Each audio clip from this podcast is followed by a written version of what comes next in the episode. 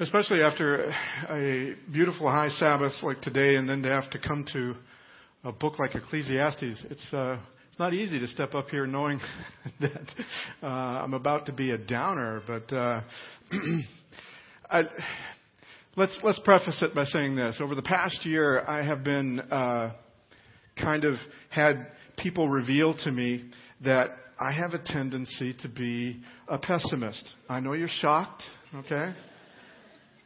Because it's funny, I never really considered myself one.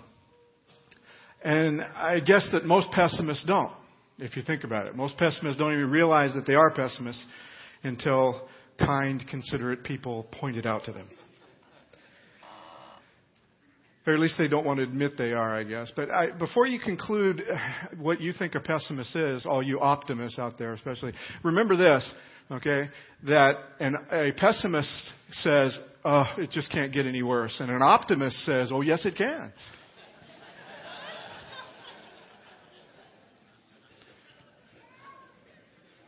One good thing about being a pessimist is that you don't find that many pessimists are worriers. We don't worry.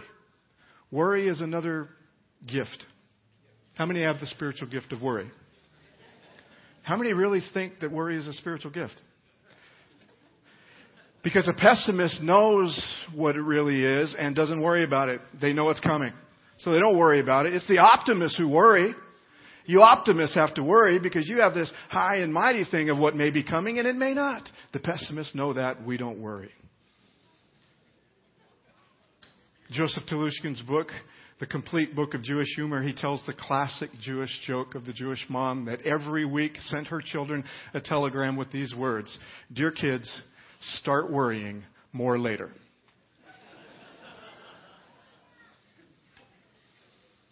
I'm not so sure about being a pessimist. I don't know if I am. I'd like to think that I am optimistically pessimistic. I'm like the engineer who sees the glass as neither half empty nor half full. He just sees a glass that's twice as big as it needs to be.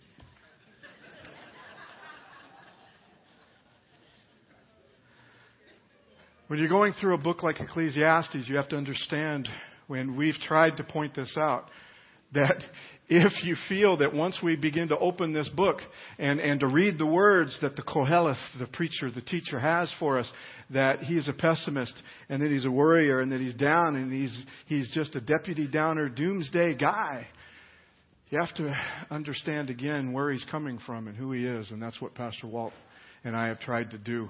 Because Ecclesiastes is not an easy book. It isn't easy. It isn't easy to face the true, harsh reality of what life is under the sun, and that's all he's doing. Pastor Walt last week shared with us the most famous words, thanks to a, a, couple of musical groups and a few poets, the most famous words in all Ecclesiastes. There's a time for what? There's a time for everything.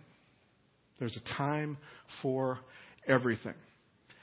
And that, that the other conclusion, well, the one conclusion that he came to that I want to reiterate because it, it, it makes, uh, it makes uh, things a little easier to be able to handle the pessimism, if you will, of what we're about to read today. And that is that the work that we've been given, the toil that we've been given to do under the sun is truly a gift from God. If nothing else, it gives us something to do rather than just sit around and be pessimistic. I saw in a movie once that uh, somebody, if if you're in a crisis, somebody said, if you can't give the people, if above all else, always give people hope, and if you can't give them hope, just give them something to do. And our toil under the sun is truly a gift from God. He gives us something to do. Now, what we should do with that toil should be different than those of us who want to live not just under the sun, but to live over the sun too.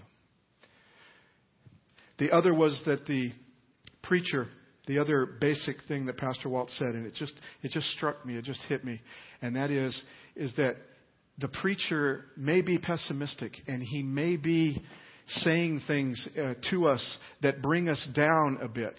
Okay, but really all he's doing is stating the truth.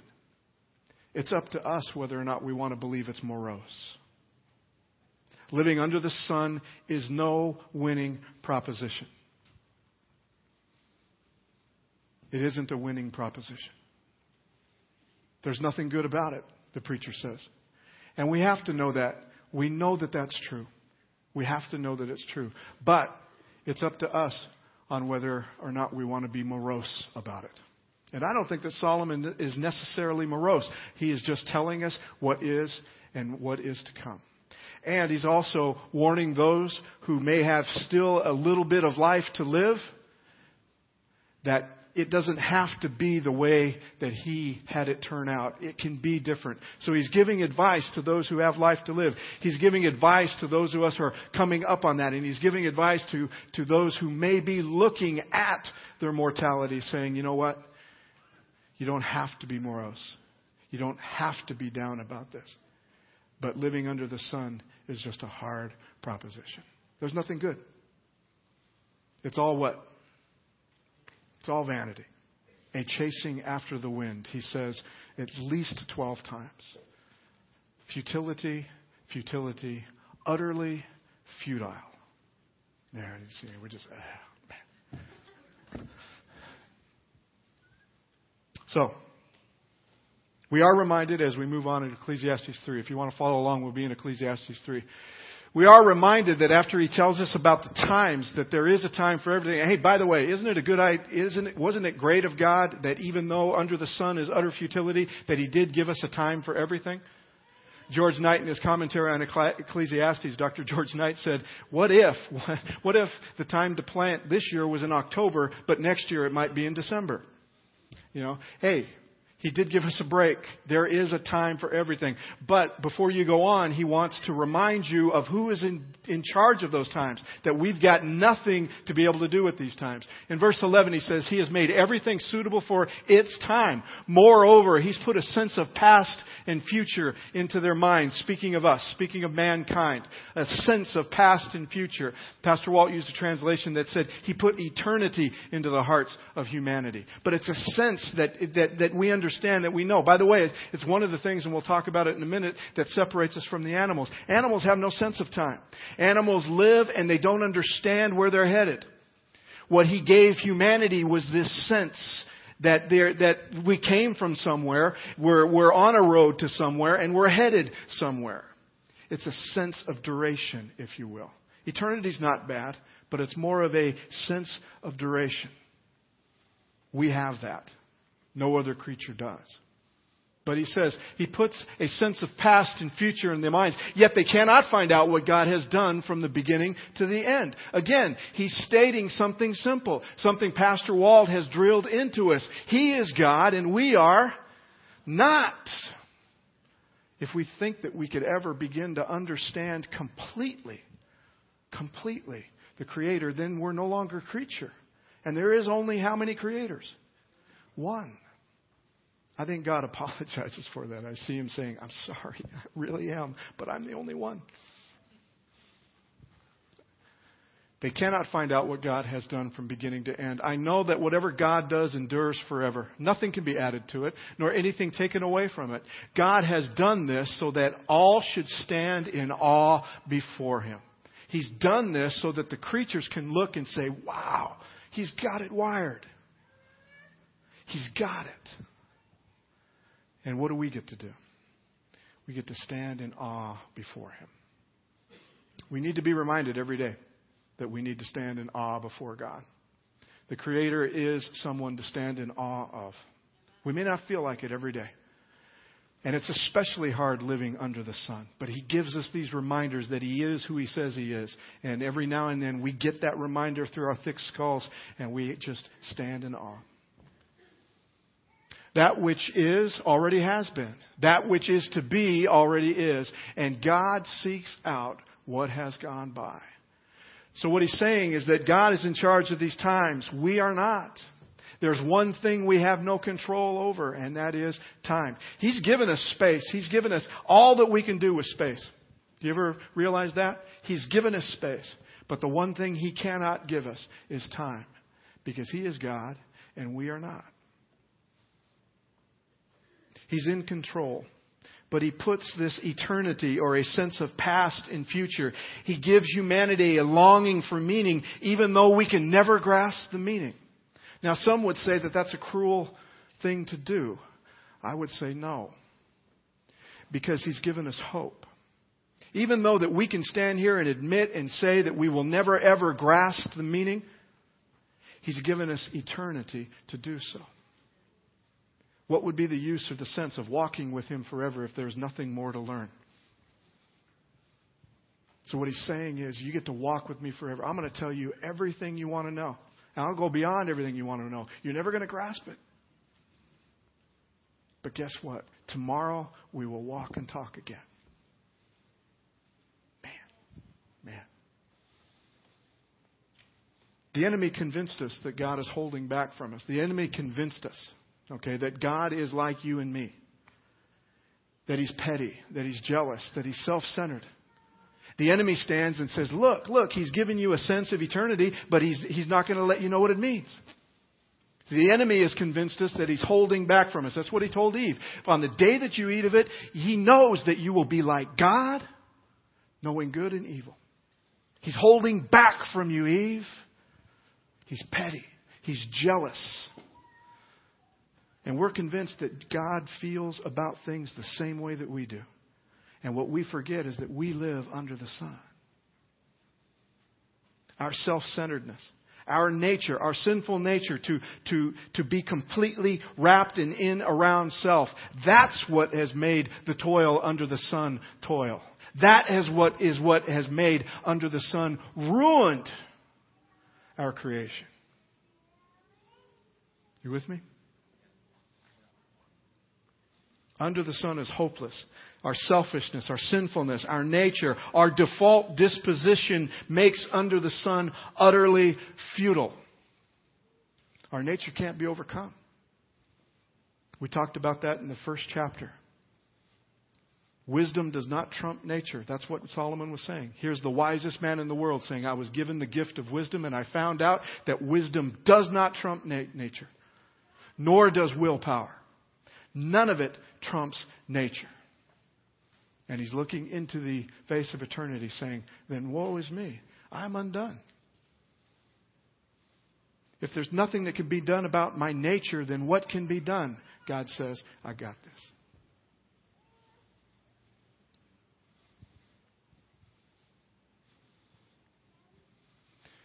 It's all placed on its head. He says, Moreover, I saw under the sun that in the place of justice, wickedness was there. And in the place of righteousness, wickedness was there as well.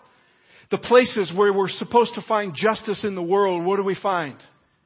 We find wickedness. We find the opposite of justice. We find selfishness. We find self-preservation. We find no care for one another, especially, especially if we're accused of something.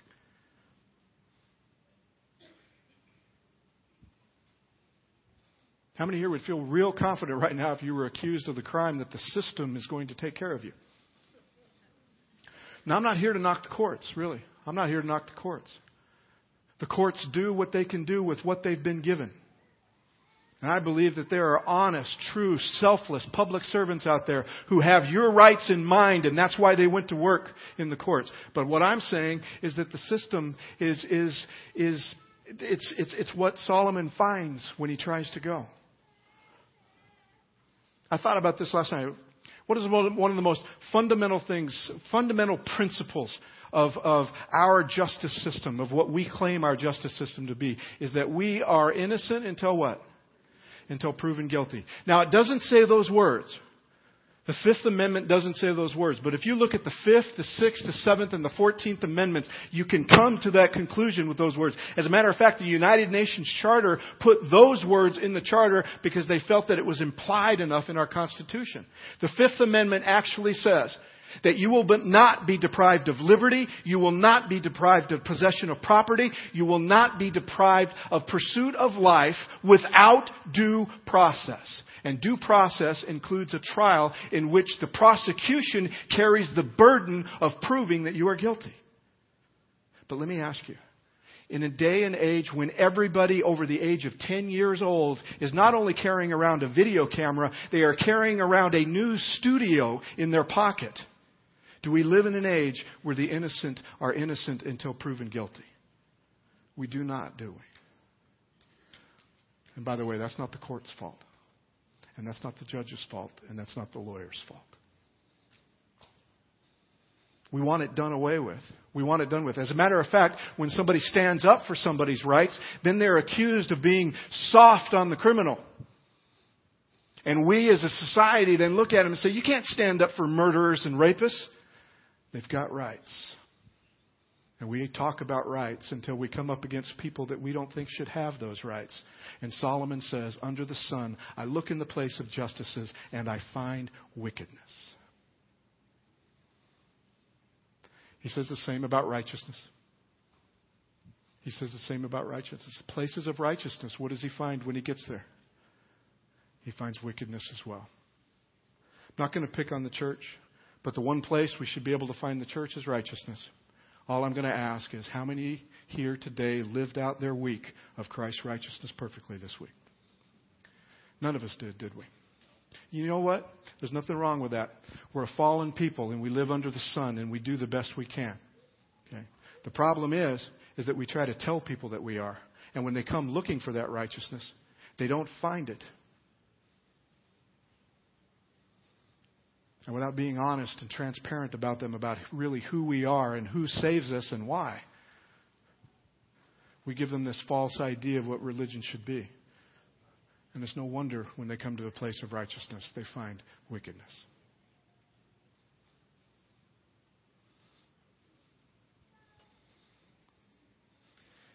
I heard a preacher a while back. I, you know, I just sometimes I wish that that not not our church or any particular church. I just wish the church as a whole would take word, God's word to heart when He says, "Be still and know that I am God." What He's really saying is, "Why don't you just shut up?"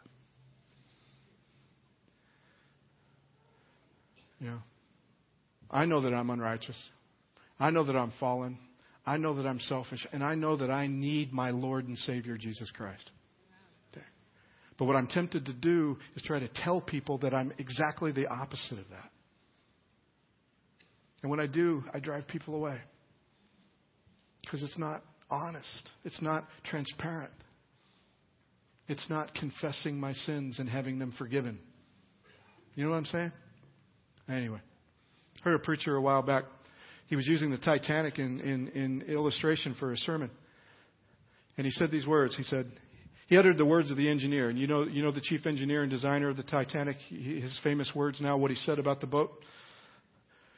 That not even who could sink it. That not even God could sink it. Okay? Well, this preacher adds to that, instead of being still and knowing that he is God, he opens his mouth again, which is the problem. And he says, You know what? I think God knows a challenge when he hears it.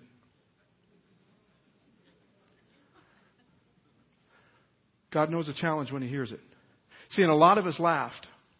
A lot of us laughed because we felt good that God would do what any of us would do when we were mocked. And that is what? Get revenge. Take it out. And, we, and a lot of us in the back of our heads said, Yay, God. Yay, God. But really, what are we saying? Go ahead, one man, one prideful engineer, who by the way was just proud of what he had done, okay? And, and, and Solomon is to say today, you know what? Be proud in your work. Be happy with your work. Be happy with your toil. By the way, that's all he did, okay? And yeah, he popped off a little bit that God couldn't sink the boat. But tell me, tell me, would God kill over 1,500 people to take this engineer down? By the way, the designer wasn't even on the boat.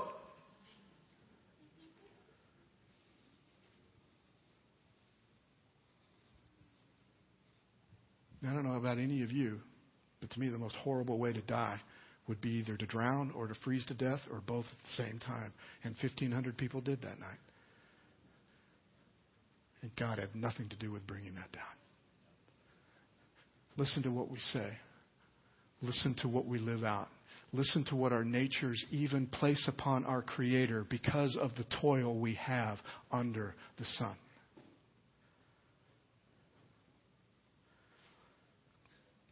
So he says, I said in my heart, God will judge the righteous and the wicked, for he's appointed a time for every matter and for every work. Now, if you look at it the way that that preacher did, if you look at it, you say, yeah, come on, God, bring it on. Judge the wicked. Do it now. Just let me watch. But what he misses in that sentence is judge also who? The righteous. Under the sun, even the righteous get judged. You'd think if I'm right, I don't need to be judged, right?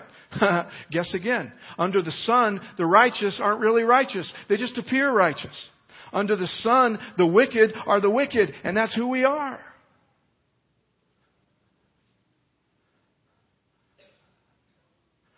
We get to the point where we quit competing with each other. I'm more righteous than you. I may not say it out loud because that would be unrighteous to, to do that.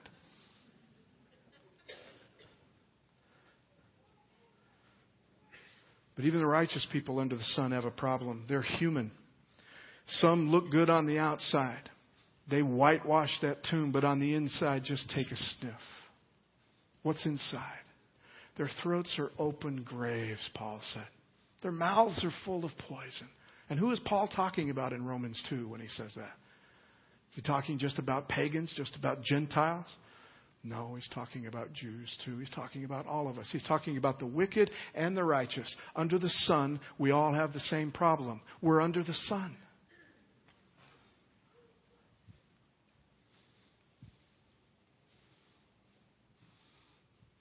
So I said in my heart with regard to human beings that God is testing them to show that they are but what? That they are but animals. I told you. Solomon's going to be down on us today. He's rather pessimistic, isn't he? He looks at the human race and he calls them what? He calls them animals. Now, Solomon knows as well as anyone that we were created in the image of God. But when it comes to living under the sun, when it comes to the nature that we have chosen, what he's saying is, is that you have the same fate as animals. Why do you think that you're better than an animal if you're going to die the same way the animals do? And that's what he's saying. The fate of humans and the fate of animals is the same. As one dies, so dies the other. They all have the same breath, and humans have no advantage over the animals, for all is what? All is vanity. All go to one place. All are from the dust and all turn to dust again. Who knows whether the human spirit, and, and please read that breath, for who knows whether the human breath, the ruach, the animating force, the breath of God that breathes into every being, He's saying that that same breath lives the animals too, animates the animals. It is their breathing, life breathing force, giving force also. So he said, Who knows if the, if the human breath goes upward and the spirit of animals go downward? We all have the same what? By the way, if you're getting nervous, Solomon's not even talking about the afterlife here. He's trying to make a point. Get the context of what he's trying to make. He's not trying to tell us. He's not trying to tell us that our spirits return to God. That's not what he's saying. Because in chapter 12, he'll wrap all that up, right? Body goes back to the dust and the spirit returns to God who gave it. Okay? So here he's not he's not talking about the afterlife. He's not giving a doctrine of the state of the dead. Are you with me, my fellow Seventh-day Adventists? He's making a point, and the point is this is that we all have one fate under the sun, and what is it? Is that we die. Animals die, humans die. God gave us the breath, God created the body. The body returns to the dust from which it was made out of his own hands, and the breath returns to God. We all have the same fate. Now, the preacher might be saying, he might be saying the reason we suffer the same fate is because when it comes to push and shove, this nature that we have, living under the sun, we actually act more like animals than we do the children of God. And I had a big long example there, but I feel picked on enough today, don't you, by Solomon? All I can say is this is that you put me in a situation that requires me to run to my default position. And yes, I more resemble a predator or an animal than I do the image of God that was placed in me.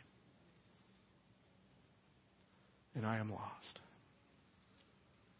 I am utterly, utterly lost.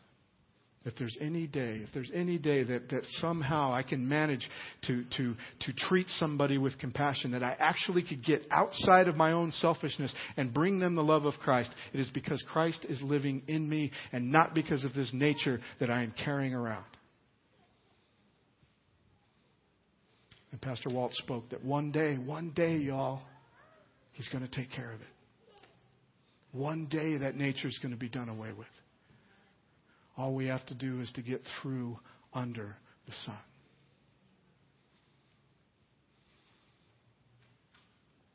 So there's nothing better than all should enjoy their work, for that is their lot. Who can bring them to see what will be after them? He's asking. Again, not speaking about the afterlife. We know what's going to happen with the resurrection. We know that a resurrection is coming, but he isn't making a point about the resurrection. What he's saying is that once we die, is, is anybody going to bring us back to life under the sun? That's what he's saying. Is there anybody around powerful enough to bring us back to life under the sun? When you and I get resurrected, is it going to be back to this place? No. In fact, if it is, I'm going to protest. It's not what you promised. You promised me that when I raise, that mirror will be clear. I will see him face to face. It will not be under this sun anymore. And I can begin to walk and to talk with God like I was created and like you were created to do.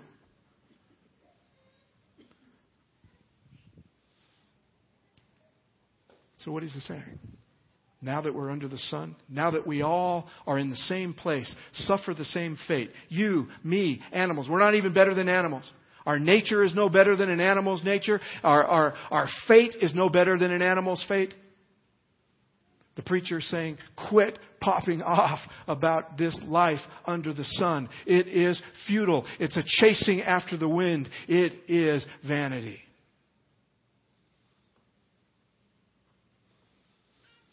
But now that we're here, what does he say? Enjoy it. Whatever you do, do to the glory of God. Whatever you do, enjoy it.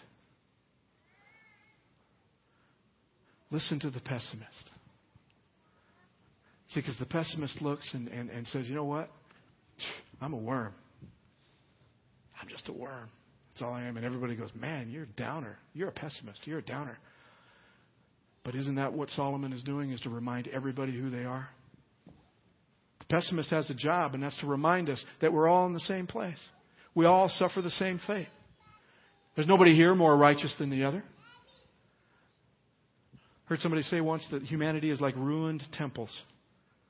You know, when you come across a city of ruins, you can kind of make out what it was. Busted pillar here, little stained glass there. That's what we are. Little nobility here, little righteousness there, little kindness there. But we're all in the same place. We all live under the sun. And nobody has anything to boast about. So since we don't, he says, why not enjoy it? Why not take the gift that God has given us and enjoy it? By the way, He's given us something to do, but the most beautiful gift, the most beautiful gift is that He's given us someone to do it with. Church,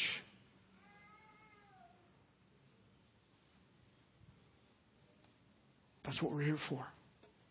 We're here for, to listen to the pessimist, to remind us that under the sun is utterly futile. We're here to listen to the optimist who points his way, saying, you know what, it could be better than it is now.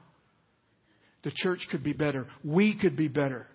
We could hold each up, but each up better. We could love each other more. And maybe under the sun won't be so bad for the people that it is really bad for under the sun.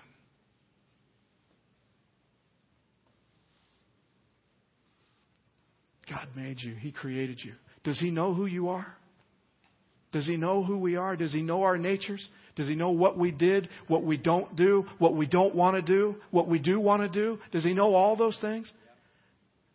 And yet he says, You are my beloved child, and in you I am well pleased. Rabbi Akiva once said that when God comes to you, he will not ask you why you weren't King David.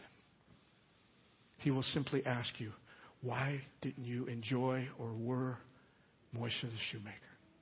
Because that's what I created you to be. I created King David to be King David. I created Moshe the shoemaker to be Moshe the shoemaker. I created you to be who you are.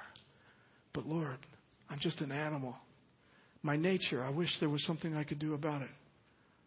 Lord says, I know who you are. Feed my sheep. I know who you are. Get with the rest of the people that have that same nature and tell them that I love them. Show them that I love them. That's what we're here for. Let the people know we understand that we're all headed for the same fate. Yet the preacher says today, enjoy. We might as well, right? We might as well. For while we were still weak at the same time, Christ died for the ungodly. Indeed, rarely will anyone die for a righteous person. That's the best under the sun can do. That's the best that under the sun can do. If, if, if, if I think you're a good person, I might die for you. That's what he said. Nobody will ever die for a bad person, but sometimes somebody, somebody might die for a really, really good person. Paul saying, Indeed, rarely will anyone die for a righteous person, though perhaps for a good person someone might actually dare to die. But God proves his love for us that while we were yet sinners, Christ died for us. The pessimist can constantly remind us of this that we're ungodly but died for. Created in the image of God, but corrupted animal like nature, and still our only hope is Jesus Christ and His righteousness. Pessimists will remind us that we are worms. But I'm a worm, David says, not human, scorned by others, despised by the people. What's funny is, and, and, when I think of worms, I think of Isaiah 1:18. You know, we all hear it. We all know that verse. Come, let us reason together. Let's work this out, he says. Though your sins are as scarlet, they may be what? They may be white as snow. That word for scarlet, actually, literally in Hebrew, is worm. You know why? Because there's a worm back in the ancient day that they used to make a red dye out of. They would crush the worm and it made this indelible red dye. You could not get it out. Anybody ever dyed their fingers with something? When did it come off? Long, long, long, long time. Literally, what Isaiah is saying is though your sins are like worm, like the worm's dye, the indelible dye that we get from that worm, they will be white as snow. The pessimist can remind us that we are but worms, but created in the image of God and cleansed of our sins through the blood of Jesus Christ. See, and you thought us pessimists were just downers.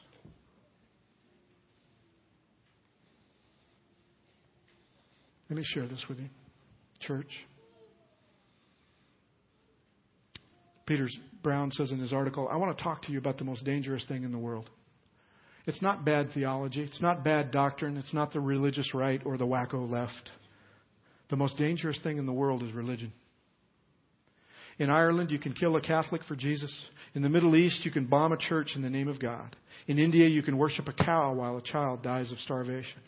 In the Sudan, you can create a slave for Allah. And in America, you can kill a baby, blaspheme in the name of freedom, or hate a homosexual, all in the name of Christ. Peter Berger has said that the Swedes are the most atheistic, unreligious people in the world. And in India, we find the most religious of all nations. He said, in America, we are a nation ruled by Swedes, but we're a bunch of Indians. The problem is the Swedes bow in the name of God in a mantra to get votes. The prayer of the little boy makes the point Lord, can you make all the bad people good? And could you please make all the good people nice? It's very hard to be right and nice at the same time. That's why I pray that you be wrong a lot. It's very hard to be righteous and real at the same time. That's why I pray you see your sin and whatever righteousness you have, you will be unaware of it. Very hard to be successful and godly at the same time. That's why I pray that you fail and fail a lot. And in me, his prayers have been answered. Garrison Keillor tells a man about a man in Lake Wobegon who was a drunk. Everybody liked him okay, but he was a nice drunk. Then he went to AA. When he got sober, they found out he was a jerk. And there's no 12 step programs for jerks.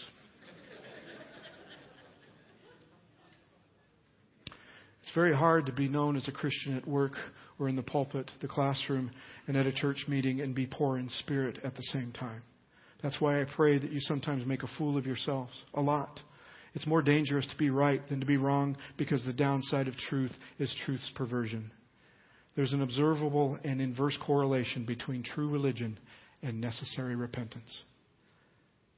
Be that he is the greatest among you shall be your servant, and whoever shall exalt himself shall be abased, and he that shall be humble shall be exalted. Matthew 23, 11 and 12.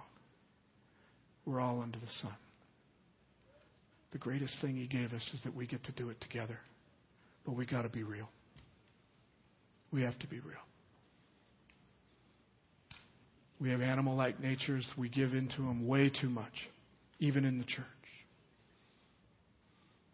The church needs to be the place.